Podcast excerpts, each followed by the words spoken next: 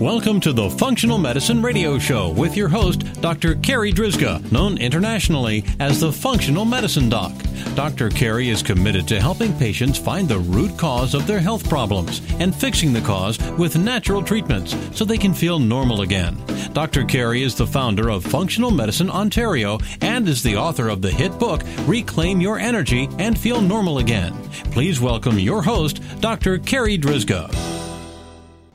Hello, everybody, and welcome to the Functional Medicine Radio Show, the only internet radio show dedicated to giving you real solutions to improve your health.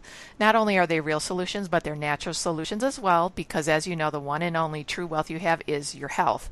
I'm your host, Dr. Carri Drzyzga, the Functional Medicine Doc, and I'm committed to helping you find the root cause of your health problem, fix the cause with natural treatments so you can feel normal again, and live your life to the fullest. So today's topic is all about gut infections and specifically, we're talking SIBO, small intestinal bacterial overgrowth. I'm so very excited about today's sh- show because my special guest is Dr. Nirala Jacobi. Let me tell you a little bit about her. Dr. Nirala Jacobi is a naturopathic doctor and is considered one of Australia's leading experts in the treatment of small intestinal bacterial overgrowth, known as SIBO, which is a common cause of IBS. She lectures nationally and internationally about the assessment and treatment of SIBO and is the host of the popular podcast, The SIBO Doctor Podcast for Practitioners. She is the medical director and senior naturopathic physician at the Biome Clinic, Center for Functional Digestive Disorders in New South Wales. Dr. Jacobi, thank you so much for being my special guest today on this episode of the Functional Medicine Radio Show. My pleasure, and thanks for inviting me on your show.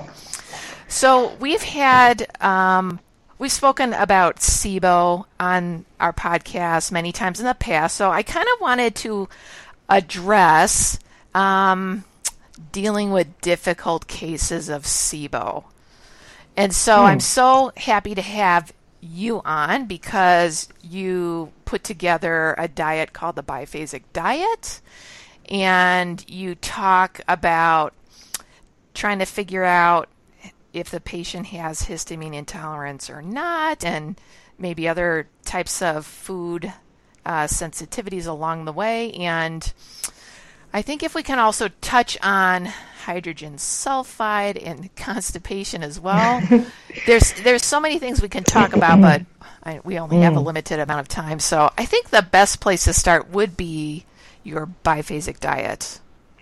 Mm, sure.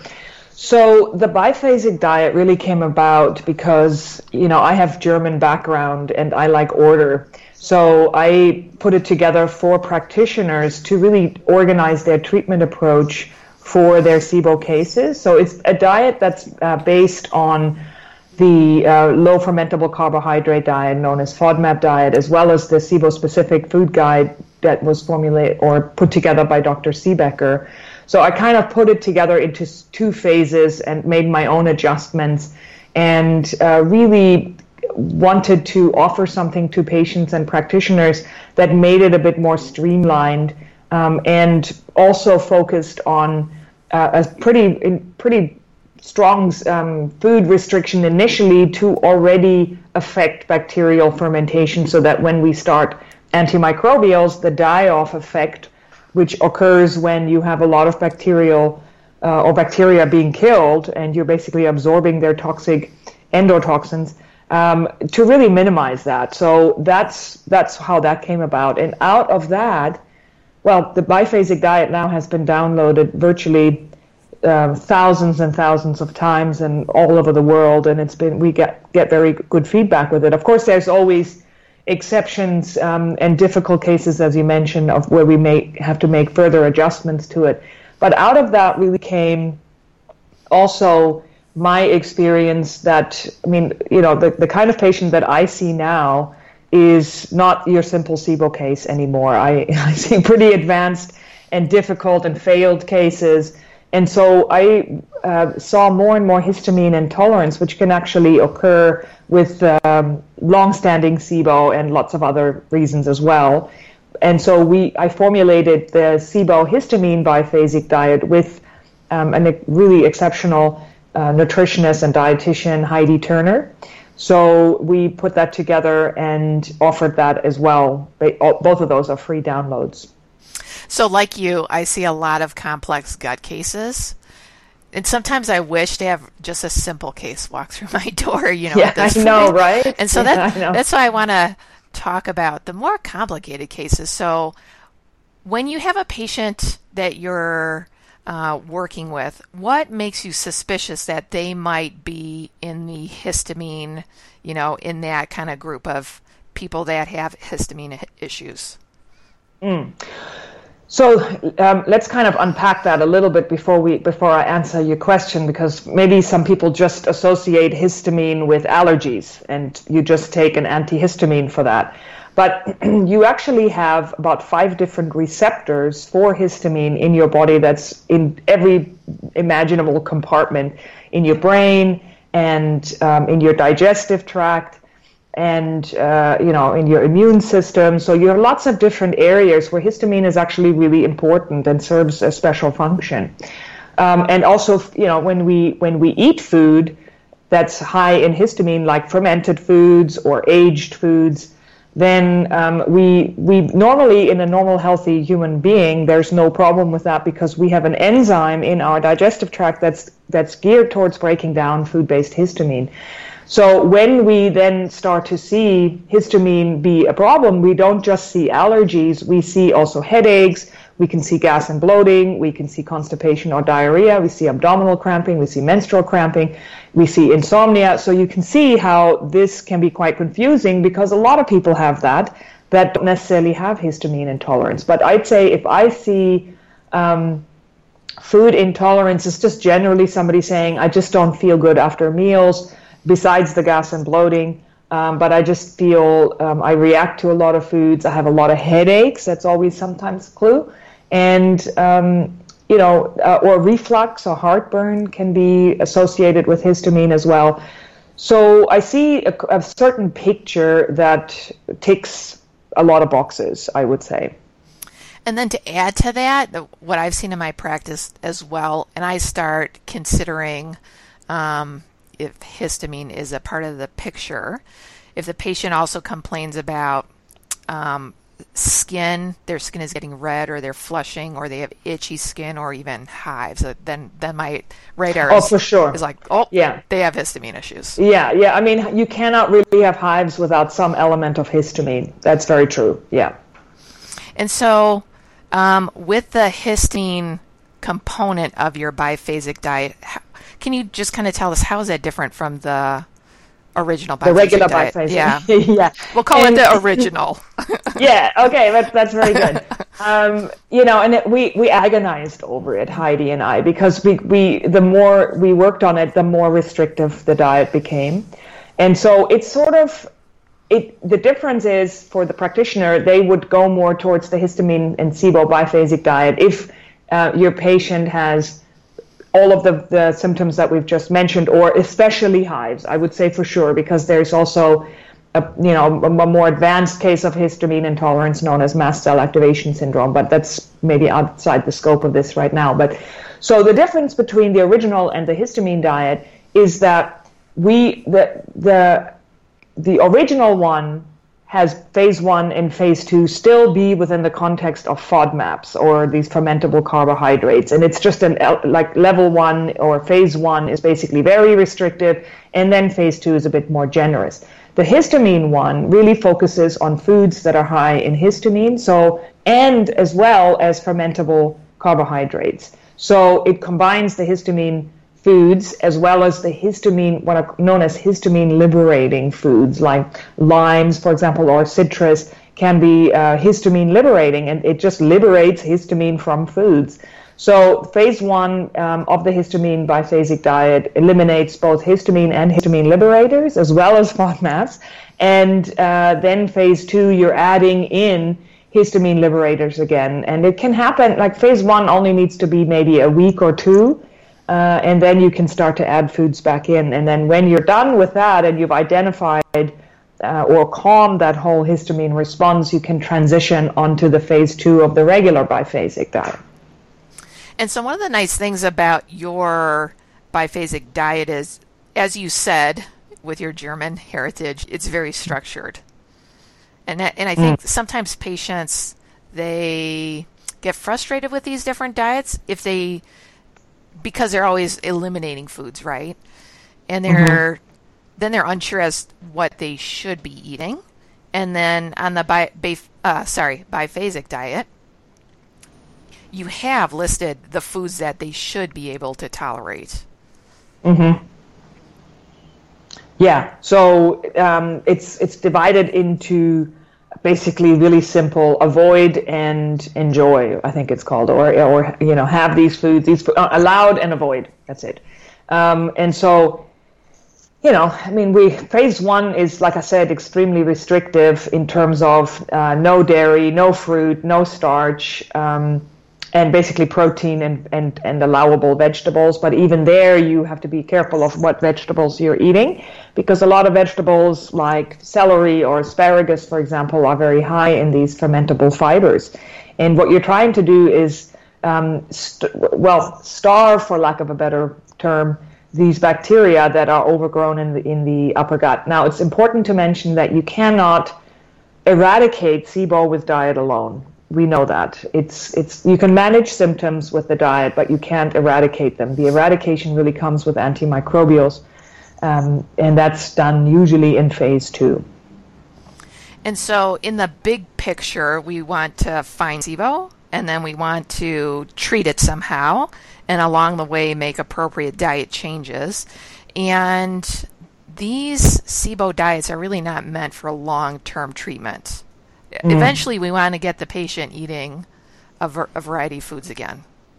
That's the goal. That's true. Yeah, that's true. Absolutely. Because we know that long term reduction in fermentable uh, fibers is really starving your microbiome, which is the important organ that you have in your digestive tract that performs very important functions for you.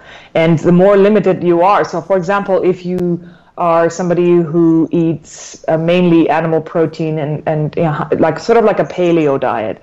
Um, but like, you know, a lot of paleo people just eat basically just meat and vegetables, but more meat than vegetables. And what you're doing there is you're really favoring the growth of a, a phylum of bacteria known as Bacteroidetes. And then, you know, you kind of like just selectively uh, feeding a certain group of bacteria that um, are also known to um, have problems if they overgrow. So it's it's you know we I think as human beings our ideal diet um, is likely to be an 80% plant-based diet, and that's what I think is a healthy diet personally. And within that plant, within that 80% plant-based, to have a lot of variety there, not just the same exactly eight, eight to ten exactly. vegetables. There's a yes. lot of variety. Yeah, so that's the goal. And I would, if we can backtrack, I actually think the goal of the practitioner is not even, I mean, yes, it is to identify SIBO, but I, what I usually tell practitioners um, is to find the cause of SIBO. What actually happened here? Because you know, we have normal defenses that protect us from uh, from bacterial overgrowth. Otherwise, all of us would have SIBO all the time. So, uh, and it's really up to the practitioner to identify if this patient has SIBO due to some motility defect, whether that's, uh, you know, having had a case of food poisoning that, that then triggers an autoimmune response and damages the normal cleansing wave of the upper gut known as the migrating motor complex, or that patient has hypothyroid or Ehlers-Danlos or hyper, hypermobility syndrome, or the myriad of things that can actually um, occur to damage this motility in the upper gut. Uh, the other area uh, of SIBO causes or underlying causes is digestive, uh, poor digestion, so impaired digestion, such as low stomach acid or low uh, um, enzyme output by your pancreas and bile output by your uh, liver. So these are uh, you know, juices that are the normal antibacterial defenses. And if you have some deficiency there, then it's also uh, a natural consequence that, ba- that bacteria would just overgrow. And then there's certain medication that impair motility. And then lastly, the last category is um, impaired outflow. So this means that if you've had a, uh, a surgery of any kind, uh, such as hysterectomy or even a laparoscopy to look for endometriosis, or if you do have endometriosis or had your gallbladder removed or any sort of abdominal intervention, that can trigger scar formation known as adhesions that then can attach to the small intestine and, and kind of kink it like a kink in a garden hose. And then the food can't really flow through there very well. And it's just like a river that's that's run stagnant and has algae growing in it. And I usually have that sort of analogy for my patients as a visual. So really addressing underlying causes is for me now really the sweet spot because SIBO is a natural consequence of these underlying causes, and it's really important to find the cause. I'm so glad that you mentioned that because in my private practice, I, I explain that so often to patients. Look, finding SIBO, that's relatively simple. Here, here's the mm. test kit. You go do it. We get the results, you, and that confirms you have SIBO. That's relatively easy. Treating it, that's harder. But really getting to the root of it, that's the hardest part. Yeah, exactly and that especially if it's in the motility category you know i mean if it's just low stomach acid we know how to treat that. That's easy right? But still there you need to rule out is it chronic gastritis or what you know what what's really causing the achlorhydria or hypochlorhydria or low stomach acid. But um, i find that the motility category is getting bigger by the day. You know it's like we have traumatic brain injury that can cause vagal tone deficiencies that can then result in uh, poor motility in the upper gut. We can have stealth infections like Lyme and EBV even that uh, can can trigger um, issues with motility. So it's just a, a big ball of of problems, or or we have to sort through that to really find the cause. I do have a a free, um, I don't know if you've seen it because it's a relative recent release that we've um, released from the SIBO doctor is What Caused My SIBO handout. Um, that's really for patients and practitioners to just kind of at least get the attempt to identify which of these four categories is is best represented on this questionnaire. So that's a really good resource for people so that the practitioner can wrap their head around um, what what avenue to take to address the underlying cause. Fantastic. Thank you for mentioning that. So I'll make sure to find that link and put it in the podcast notes so that our listeners can get that resource. Great. So, so one of the things that I also wanted to talk about is hydrogen sulfide SIBO. So, mm-hmm. you know, testing for this and treating for this, so this can be difficult. So, can you talk about that, Nirala? Yeah, so hydrogen sulfide is a gas that is produced by uh, what we know as what are called sulfur reducing bacteria. And it's a bit of a confusing term because they, they reduce, um, the reduction refers to a biochemical term, not that it's reducing hydrogen sulfide. But so sulfur reducing bacteria are typically desulfovibrio or bilophila, and they also they use a main pathway that produces hydrogen sulfide from hydrogen and sulfur. And hydrogen, as we know, is one of the gases that we typically test for in a in a breath test, and so we typically use um, methane and hydrogen to check for SIBO. Methane being more of a constipation uh, relation to SIBO, and hydrogen can be either constipation or diarrhea. So on a breath test, we can't really test for hydrogen sulfide yet, and there was some announcement by the Cedar Sinai group this year that they have developed a test that can check for this. And uh, but I don't expect commercial availability of this really for another year or two at best.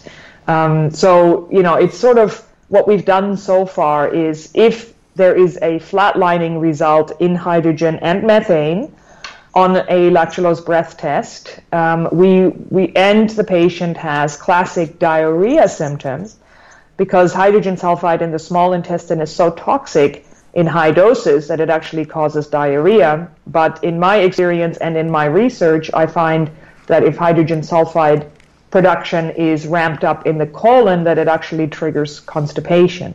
So we have these two opposing ends of the spectrum. Um, and uh, you know, there's there's uh, I think what we'll find is that it needs a different approach. It's very resistant to antibiotic use, typically, these sulfur reducing bacteria, and that we also probably need a, uh, a different dietary approach to hydrogen sulfide than to other types of SIBO. So, you know, in my practice, I often, when I find it on a stool test, when I find these two sulfur reducing bacteria on a PCR test or DNA test, um, that's stool based, which is not reflective, of course, what's happening in the small intestine. But I tend to adjust the biphasic diet to add more um, things like soy protein, like soy, uh, like tofu or tempeh, if they can tolerate it, of course, GMO free. Uh, because there's some evidence that soy isoflavones are also helpful with this, and that a low FODMAP diet might actually be the wrong diet for hydrogen sulfide. And then for our listeners out there who are new to this hydrogen sulfide SIBO, are can you explain to them what symptoms might make you suspicious of hydrogen sulfide? Mm.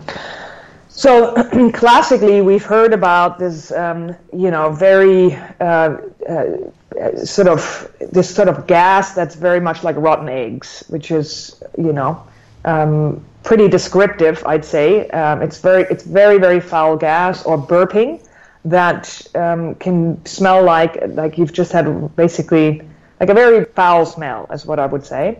But I can tell you that I don't always see that to be clinically there. The other symptoms can be pretty much anything that is SIBO related. It Can be gas, bloating, diarrhea, um, if it's SIBO, it's likely to be diarrhea. If it's more LIBO, it might be more constipation. But also, people have systemic symptoms like either headaches, joint pain, um, sort of pins and needles in their fingers. They can be super intolerant to alcohol, facial flushing, that type of thing. So, again, we start getting these very non specific symptoms. Yes. And it just gets yes. difficult to try and figure out. Yeah what's going on. I think it'll be yeah. really it'll be really great when we have the ability to just add that gas on to our um, testing services now, and it'll be uh, one machine that does all three gases, very likely. And then so, the other thing yeah, that will be good. The other thing that I'll ask patients to see if you know I'm suspicious of hydrogen sulfide is I'll ask them if they eat a meal that has a lot of eggs in it. Do they? How do they feel? Does it make them worse? Um, if they eat a meal that has a lot of um, onions and garlic, you know, how do they feel on that? And if they eat a meal that has a lot of cruciferous vegetables. So those are all foods that are very high in sulfur. And so mm-hmm. then I think, well, if if consistently all of those things are like, oh yeah, I feel worse on those, then I think, well, maybe this is a hydrogen sulfide picture. Mm. It's a bit tricky because, as you you know, we see egg allergy be. I I, I see egg allergy then as the number one allergen actually yeah. um, that I see. I mean, egg is almost, like a lot of people are sensitive to eggs. Um, so sometimes people get worse when they eat a lot of eggs because they're actually quite, quite sensitive. And onion and garlic, they flare up any SIBO case. But right. you're right, the cruciferous vegetables um, are a good source of sulfur. And typically, when we treat hydrogen sulfide, we have a period, not long, um, a period of maybe six weeks or so, where we reduce sulfur containing foods, um, which contains things like red meat, right? So uh, it's it's not just in eggs and vegetables, and but it's it's also found, found in these other foods. So uh, and then we incorporate more like I said, soy protein, which tends to be also pretty well tolerated um, from a fermentation standpoint in terms of SIBO. So, it, you know, but it's also important to know that sulfur and hydrogen sulfide I, is this really interesting molecule that it's it's got a Goldilocks kind of a level. You know, if you have a um, if it's too low, it's a problem. If it's too high, it's a problem. But if it's just right, it's actually really beneficial and anti-inflammatory and anti-proliferative and very useful because hydrogen um, or sulfur is one of the most important elements in our body. So it's not to be vilified, it's just to be understood in terms of we, we have endogenous production, meaning your own body produces it, but then you also have bacterial overgrowth that produces it. So it's it's again just finding the balance there. So for the listeners out there, if you're suffering with a gut issue and you've tried everything and you're confused and you're frustrated and you're not getting better, these is- these issues are really um, complicated to try and figure out. You know, there's no one great test out here that's going to tell us everything we need to know, and there's not one treatment either that's going to be like the cure all. It's a matter of just working through the case and just figuring it out. So, Dr. Jacobi, the other thing is that this hydrogen sulfide is hard to treat. As you were saying, mm-hmm. the the antimicrobial options are not really that helpful. Are there any herbs that you use that yeah, so the the um, the and it's so nice to hear somebody else say herbs actually, because when I talk to Americans, uh, it's all about herbs, right? Even though I lived in and obviously studied in America for a long time, but in Australia we say herbs also, so that's a nice a nice thing. Um, so what we do is um, we we use very very high dose oregano oil.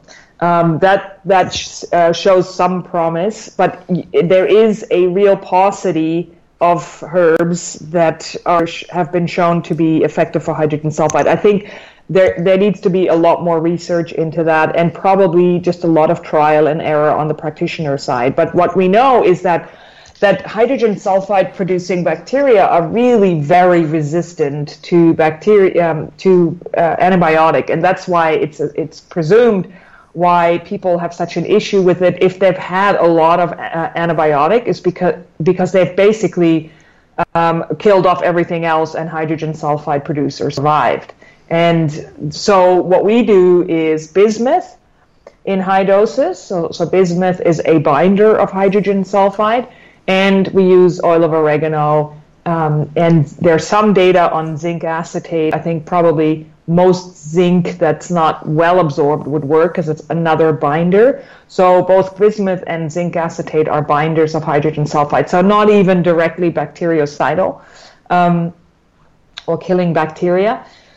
So and berberine has you know is hit and miss. I'd say it's not uh, the greatest herb, but it's one of our star performers when it comes to hydrogen um, hydrogen over um, producers and SIBO. So you know, and of course, hydrogen is required for the production of hydrogen sulfide. So maybe in a roundabout way, we are affecting that.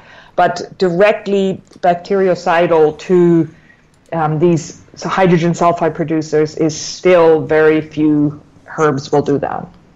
And, and as you said, a lot of the times it's a matter of trial and error.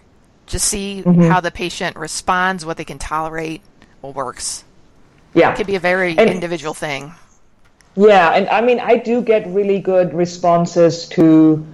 Um, I mean, I think that SIBO hydrogen sulfide might be easier to treat than LIBO hydrogen sulfide, right? So, and what I usually do is, in that case, is what I find works really well is just reducing hydrogen, uh, sorry, uh, sulfur-containing foods for a while, and um, just microbiome restoration, which is really um, with every patient I do that. I really have a have an intense look at their microbiome and see what I can do to basically till their garden and fertilize their garden and try to regrow some of these native species that they may have lost.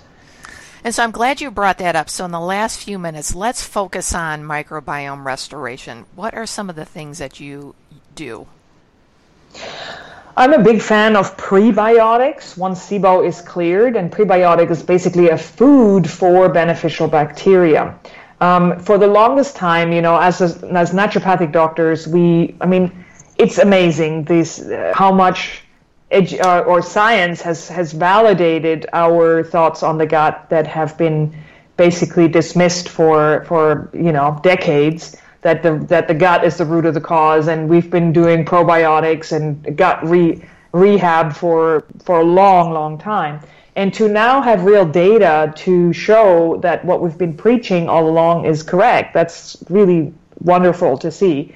But really, what we've been teaching patients that to to take a probiotic to reseed their digestive tract is really not right. It's archaic, and we shouldn't talk about it like that anymore because probiotics do not replace your own native species. Like you know, you have your own bifido, you have your own lactobacillus, you have your own um, important species that even if you take a probiotic that has lactobacillus and, and bifidobacterium in it, it doesn't replace what you've lost. But it does have a regulatory effect on the rest of your garden. And I always tell people it's either a rainforest or a garden, whatever analogy you like, but you have to treat it like that, which means you have to feed and give it nutrients. And that's usually done with uh, prebiotics and polyphenolic foods, um, or that means that that it's vegetables and, uh, and plants that are extremely colorful. They just love that, and that so that could be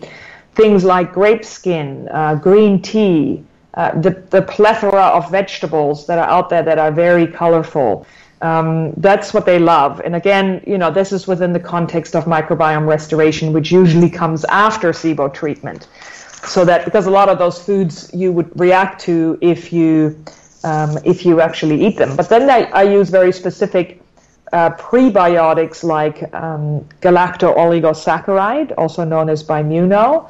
Um, and that's a particular prebiotic that is like the only prebiotic that's found in breast milk with the sole purpose to feed the infant's microbiome, uh, specifically Bifidobacterium infantis. Very, very important microbi- um, microbiome um, former, really. So you know, those are the kinds of tricks that I have and have learned over the years. And um, you know, it's it's a new frontier for us in terms of microbiome restoration because there's so much damage that has been done to a lot of our patients' microbiome. Dr. Jacobi, you are just a wealth of information. How can our listeners find out more about you?